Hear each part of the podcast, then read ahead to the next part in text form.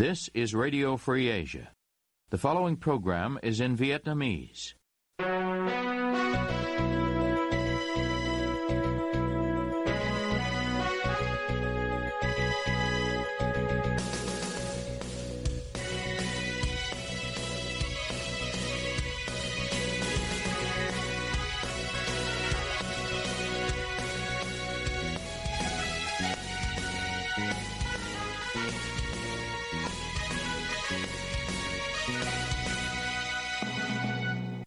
Đây là Đài Á Châu Tự Do, phát đi từ thủ đô Washington, D C, Hoa Kỳ.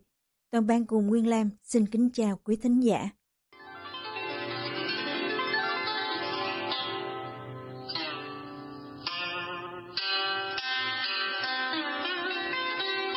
Kính mời quý vị theo dõi chương trình phát thanh tối ngày mười bốn tháng hai năm hai nghìn không trăm hai mươi bốn, đang được phát trực tiếp từ lúc chín giờ giờ Việt Nam. Mở đầu cho chương trình phát thanh hôm nay, mời quý vị đến với bản tin chi tiết. Tù nhân lương tâm Trần Huỳnh Duy Thức, người đang ở những năm cuối của án tù mười sáu năm ở trại giam số sáu, đã dừng cuộc tuyệt thực ngắn trong bảy ngày, nhưng có thể ông sẽ phải đấu tranh tiếp vì thiếu thực phẩm nghiêm trọng. Thông tin trên được gia đình ông Thức cung cấp cho Đài Á Châu Tự Do ngày mười bốn tháng hai, hai ngày sau khi gia đình đến thăm ông ở trại giam. Ngày hai tháng hai, ông Thức ăn trở lại khi yêu cầu được đáp ứng, đó là căng tin của trại giam đồng ý bán thức ăn cho ông. Tuy nhiên một tuần sau đó, căng tin lại không bán cho ông nữa, cho dù ông chưa mua đủ theo nhu cầu. Căng tin nói ông đã mua vượt quá số tiền quy định hàng tháng một phẩy bảy triệu đồng và ông chỉ có thể mua thêm thực phẩm sớm nhất từ đầu tháng sau. Hiện tại, ông chỉ còn một thùng mì gói hào hào và khoảng tám ki lô gam thức ăn mà gia đình mới đưa vào hôm mười hai tháng hai để cầm cự cho đến hết tháng này. Ông Trần Huỳnh Duy Tân, em trai của ông Thức, cho biết gia đình đã mừng khi ông Thức ngừng tuyệt thực nhưng rất lo lắng về khả năng ông lại tuyệt thực. Thức ăn đang trong cái tình trạng là rất là thiếu cái thực phẩm. Gia đình gửi vô thì anh cũng cầm cự được vài ngày. Về cái thời gian sắp tới, gia đình cũng còn đang rất là lo cái việc mà anh sẽ tiếp tục không có đủ cái thức ăn như vậy và anh nói anh sẽ tiếp tục phản đối bằng cách tuyệt thực nữa nếu mà trại giam họ tiếp tục hành xử theo cái như hiện tại. Trong quá trình tuyệt thực vừa qua, có lúc ông Thức kiệt sức và rơi vào hôn mê. Ông cũng cho gia đình biết, trong thời gian qua, ông liên tục cảm thấy rét, cho dù trước kia ông không phàn nàn về thời tiết mùa đông ở Nghệ An. Gia đình của ông Thức sẽ tiếp tục làm đơn gửi các cơ quan chức năng của Việt Nam, cũng như các tổ chức nhân quyền và chính phủ các quốc gia dân chủ, để đề nghị gây sức ép, buộc trại giam số sáu ngừng đối xử hà khắc đối với ông Thức và các tù nhân lương tâm khác. Phóng viên không thể liên lạc được với trại giam số sáu qua điện thoại để hỏi về tình hình của ông Bách và ông Thức, cũng như kiểm chứng thông tin gia đình cung cấp.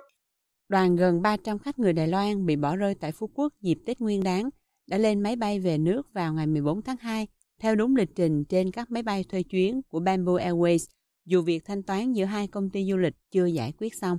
Hãng tin xê en a của Đài Loan hôm mười hai tháng hai loan tin cho biết hai trăm chín mươi hai khách du lịch Đài Loan thuộc nhiều nhóm du lịch đã mua gói tour năm ngày đến Phú Quốc từ ngày mười tháng hai qua một công ty có trụ sở ở Đài Loan là We Love Tour. Tuy nhiên, khi đến Phú Quốc, những du khách này đã bị phía công ty du lịch Việt Nam, công ty ký hợp đồng nhận khách với công ty Đài Loan, thông báo là mỗi du khách phải trả thêm bảy trăm hai mươi đô la để tiếp tục chuyến đi. Công ty Việt Nam có tên là Công ty Trách nhiệm Hữu hạn Du lịch Quốc tế Winner Việt Nam, cho biết lý do là We Love Tour chưa chi trả tiền cho đoàn khách. Ngay sau khi vụ việc gây chú ý trên báo Đài Loan và ở Việt Nam, giới chức du lịch Đài Loan cho biết sẽ điều tra xem liệu công ty du lịch We Love Tour có vi phạm quy định hay không. Sở Du lịch tỉnh Kiên Giang cũng cho báo chí trong nước biết địa phương đã hỗ trợ các du khách Đài Loan để các du khách có thể về nước đúng lịch trình, trong khi các công ty trong nước hỗ trợ các du khách trong thời gian họ ở tại Việt Nam. Báo Thanh Niên hôm mười bốn tháng hai cho biết Bamboo Airways đã làm việc với đối tác thuê chuyến charter cho các khách Đài Loan, có thể trả chậm hoặc trả sau, nhưng khách hàng đã mua vé thì hãng vẫn phải bảo đảm lịch bay cho khách. Cơ quan quản lý du lịch Đài Loan cho biết, sau khi đàm phán, công ty We Love Tour của Đài Loan và công ty trách nhiệm hữu hạn lữ hành quốc tế Winner Việt Nam đã đi đến thỏa thuận, bảo đảm tất cả khách du lịch bị ảnh hưởng có thể quay trở lại Đài Loan dù vẫn nợ tiền vé máy bay. Hiện công ty du lịch Đài Loan vẫn chưa thanh toán tiền vé máy bay vào ngày mười bốn tháng hai cho hãng Bamboo Airways. Báo Thanh Niên dẫn nguồn tin từ cơ quan quản lý cho biết. Công an tỉnh Lai Châu đang truy tìm những người viết Facebook bị cho là đã xúc phạm cảnh sát giao thông đang làm nhiệm vụ vào dịp Tết Nguyên Đán.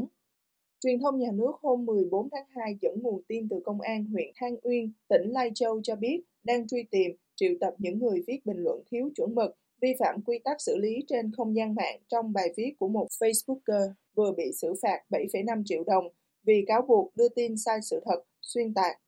Người bị phạt là bà lờ tê tê, chủ tài khoản Facebook có tên Linh Nhi, sinh năm một nghìn chín trăm chín mươi tám.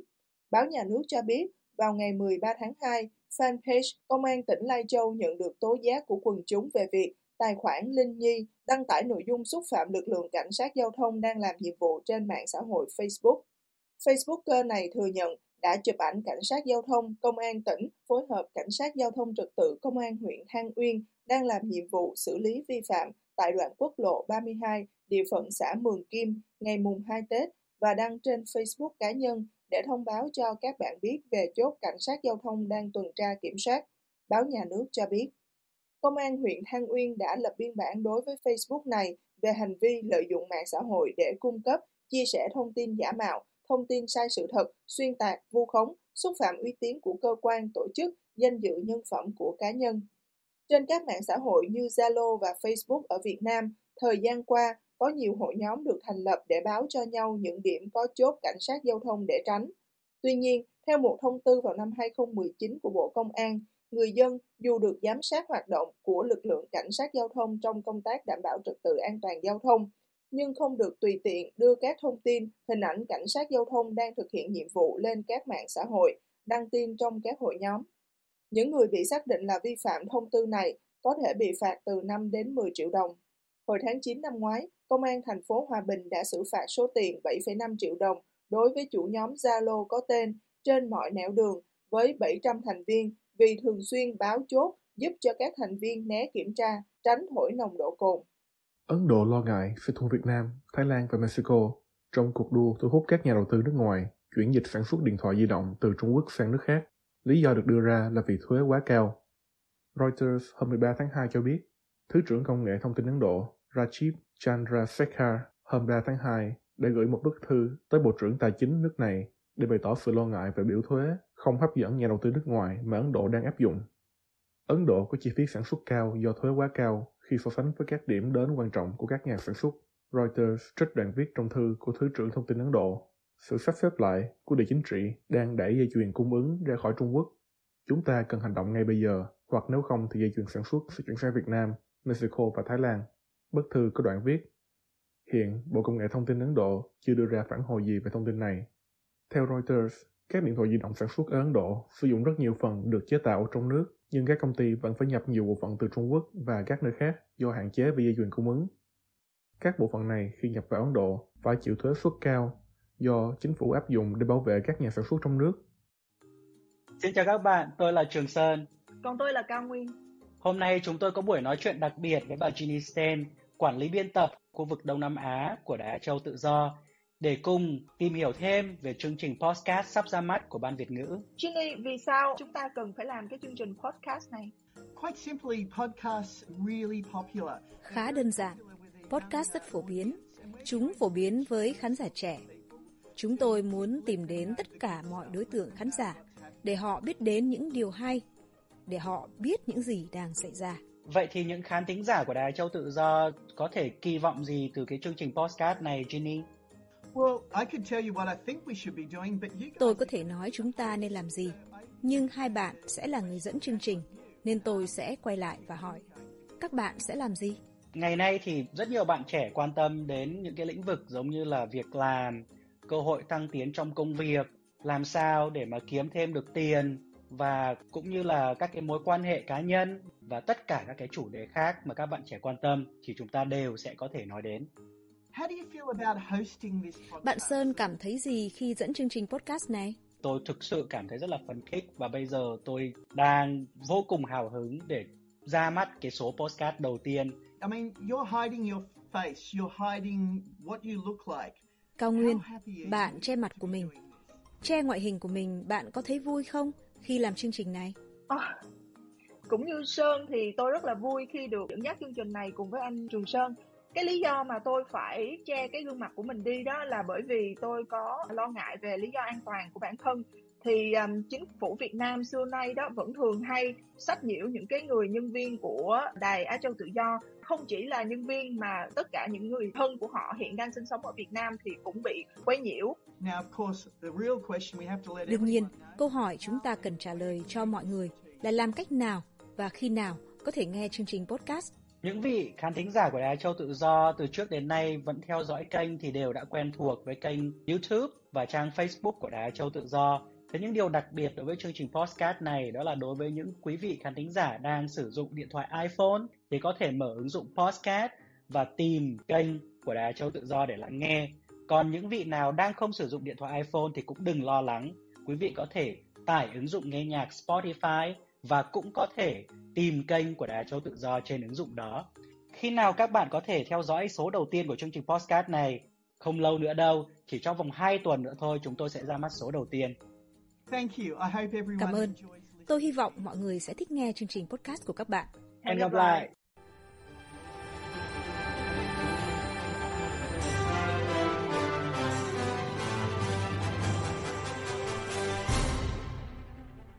Quý thính giả đang theo dõi chương trình phát thanh của Đài Á Châu Tự Do. Ngoài các trang Facebook và YouTube, quý vị cũng có thể đón nghe các chương trình phát thanh của Đài qua vệ tinh Intelsat mười bảy băng C ở sáu mươi sáu độ Đông và vệ tinh mười chín băng C ở một trăm sáu mươi sáu độ Đông. Tiếp nối chương trình, mời quý vị đến với bài Kiều Bào trước lời kêu gọi hàng năm nhân dịp xuân về, đóng góp xây dựng đất nước, do Diễm Thi thực hiện. Báo Chính phủ hôm hai tháng hai năm hai nghìn không trăm hai mươi bốn đăng nguyên văn bài phát biểu của ông Võ Văn Thưởng, Chủ tịch nước Việt Nam, tại chương trình Xuân quê hương hai không hai tư diễn ra tại thành phố Sài Gòn. Theo ông Thưởng, người Việt Nam ở nước ngoài, dù thuộc thế hệ nào, ở bất cứ nơi đâu, đã là con lạc, cháu hồng, đều luôn là một phần máu thịt, một bộ phận không thể tách rời của Tổ quốc, luôn hiện hữu trong trái tim, tình cảm của đất nước, dân tộc Việt Nam. Ông Thưởng đồng thời kêu gọi kiều bào hãy đoàn kết một lòng, tin tưởng vững chắc vào mục tiêu đi tới của dân tộc, cùng chung tay xây đắp cơ đồ, tiềm lực, vị thế, uy tín của đất nước, để Tổ quốc Việt Nam thân yêu của chúng ta vững vàng phát triển, sánh vai với các cường quốc Nam Châu. Nhà báo Đinh Quang Anh Thái ở Hoa Kỳ nêu quan điểm của ông với rờ ép a về lời kêu gọi này. Cá nhân tôi thì tôi không tin một cái lời kêu gọi của ông Võ Văn Thưởng. Lý do là cái lịch sử của Việt Nam từ cái thời mà những người Cộng sản đến nắm quyền ở miền Bắc trước năm một chín bảy lăm, rồi sau đó họ nắm quyền khi mà họ chiếm được miền Nam, đã cho thấy một điều rằng tất cả những lời kêu gọi đó chỉ vì quyền lợi của đảng họ. Ông Thái nhắc lại câu chuyện ông Trịnh Vĩnh Bình, một triệu phú ở Hà Lan, đã đem hơn ba triệu đô la Mỹ về Việt Nam làm ăn và đầu tư trong nước vào cuối năm một chín tám bảy. Đến năm một chín chín chín, ông bị tịch thu tài sản và lãnh án mười một năm tù. Ông đã bị tạm giữ mười tám tháng và trong khi được tại ngoại, ông Bình đã tìm cách trốn thoát khỏi Việt Nam.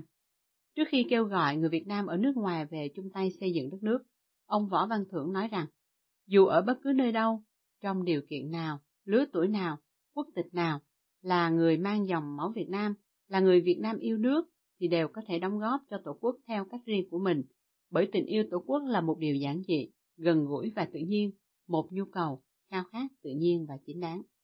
Bà Phương Viên ở Úc nói với rờ ép a, Việt Nam là chế độ độc đảng, là chỉ có một đảng cai trị thôi, đảng Cộng sản quyết định thì không bao giờ có sự công bằng, thì không có cái chuyện mà về xây dựng đất nước được. Đơn giản vậy thôi, có nhiều đảng vô á thì mới có sự cạnh tranh thì đất nước mới tốt đẹp hơn được. Yeah. Chừng nào có sự công bằng, bình đẳng thì mới có chuyện về xây dựng đất nước.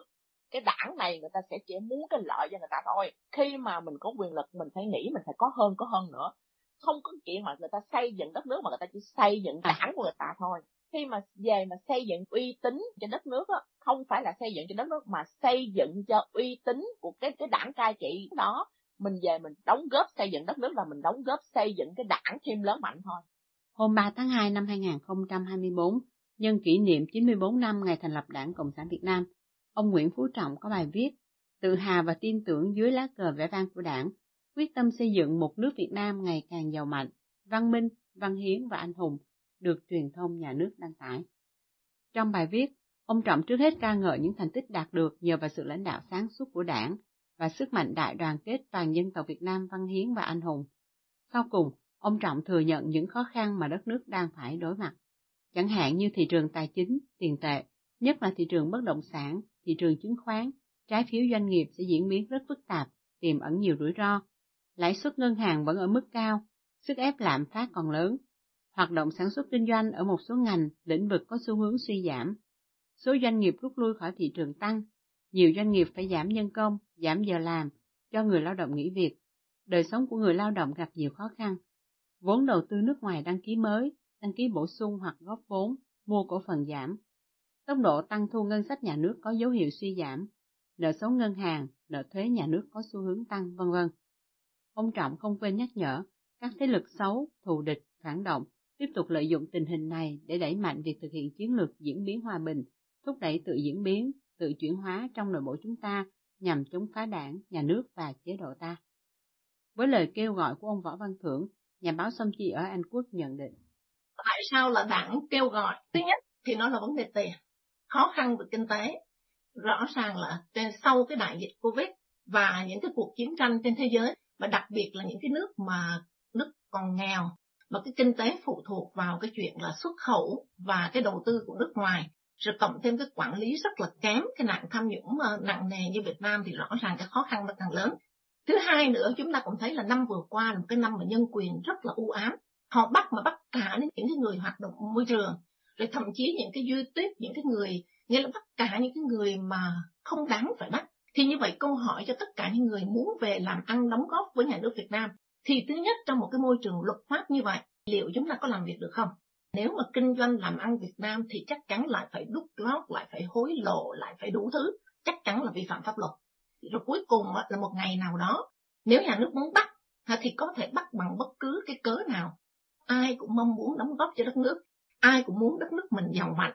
Nhưng mà cái trước hết là phải nhìn vào cái chính sách, cái tư tưởng, cái đường lối, cái luật pháp ở Việt Nam để biết rằng là họ không thay đổi. Thành ra đó là một cái điều mọi người cần phải suy nghĩ nếu về đóng góp cho đất nước. Nhà báo Trần Ngọc Tuấn ở Cộng hòa Séc thì cho rằng, muốn người Việt Nam ở nước ngoài chung tay xây dựng đất nước, việc đầu tiên là những người lãnh đạo phải thấy những sai lầm của họ khi đối xử với những người từng ở chế độ Việt Nam Cộng hòa. Ông nói tiếp. Và Mỹ Trang Biên Hòa xem họ đối xử với những người đã chết như nào. Và những người ta lên tiếng phản biện, họ mong muốn Việt Nam tốt đẹp lên, cũng là xây dựng đất nước ấy, để cho đất nước tốt lên. Họ đối xử ra sao? Có lẽ là không cần phải, phải dẫn chứng những cái người làm hiện giờ đang ở trong tù. Không có nghĩa là phải mang tiền về để mà xây dựng đất nước, mà làm sao họ thay đổi tận gốc từ đường lối quản trị, hay nói thẳng ra là thay đổi cả một cái mô hình chính trị, vì bất cả tất cả những sự bất công, những cái xấu ngáng trở sự tiến lên của đất nước Việt Nam là từ cái cơ chế mà ra, từ cái thể chế chính trị mà ra. Thì chúng tôi nghĩ là nếu mà thực sự khi Việt Nam có những thay đổi, không bà không cần ông ấy kêu gọi, thì rất nhiều người Việt ở nước ngoài họ sẽ về, họ bỏ trí tuệ, bỏ công sức ra, kể cả cả về vật chất, để cùng nhau đóng góp để xây dựng đất nước tốt lên. Không chỉ vào mỗi dịp xuân về, khi nào đất nước rơi vào tình huống khó khăn, lãnh đạo Đảng Cộng sản Việt Nam và chính phủ Hà Nội lại khơi gợi lòng yêu nước của người dân và đồng bào ở hải ngoại, đóng góp cho sự tồn vong, phồn vinh của quê hương đất nước. Đơn cử như trong dịch cô vít mười chín, Thủ tướng Việt Nam lúc đó là ông Phạm Minh Chính hô hào mọi người đóng góp để chính phủ mua vaccine tiêm chủng cho người dân. Khoản đóng góp cho quỹ này tính đến cuối tháng sáu năm hai không hai mốt là gần tám nghìn tỷ đồng.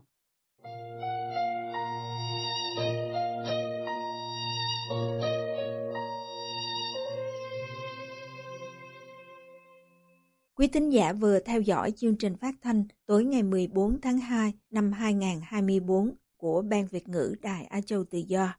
Ứng dụng tin mới rờ ép a trên điện thoại thông minh và podcast cũng có thể giúp quý vị theo dõi các chương trình tin tức thời sự bằng video hay audio của Đài Á Châu Tự Do. Quý vị quan tâm đến chương trình, xin gửi email về địa chỉ việt web a vòng r f a chấm org. Toàn ban cùng Nguyên Lam cảm ơn quý vị đã đến với chương trình và hẹn gặp lại quý vị vào chương trình ngày mai. You have been listening to Radio Free Asia.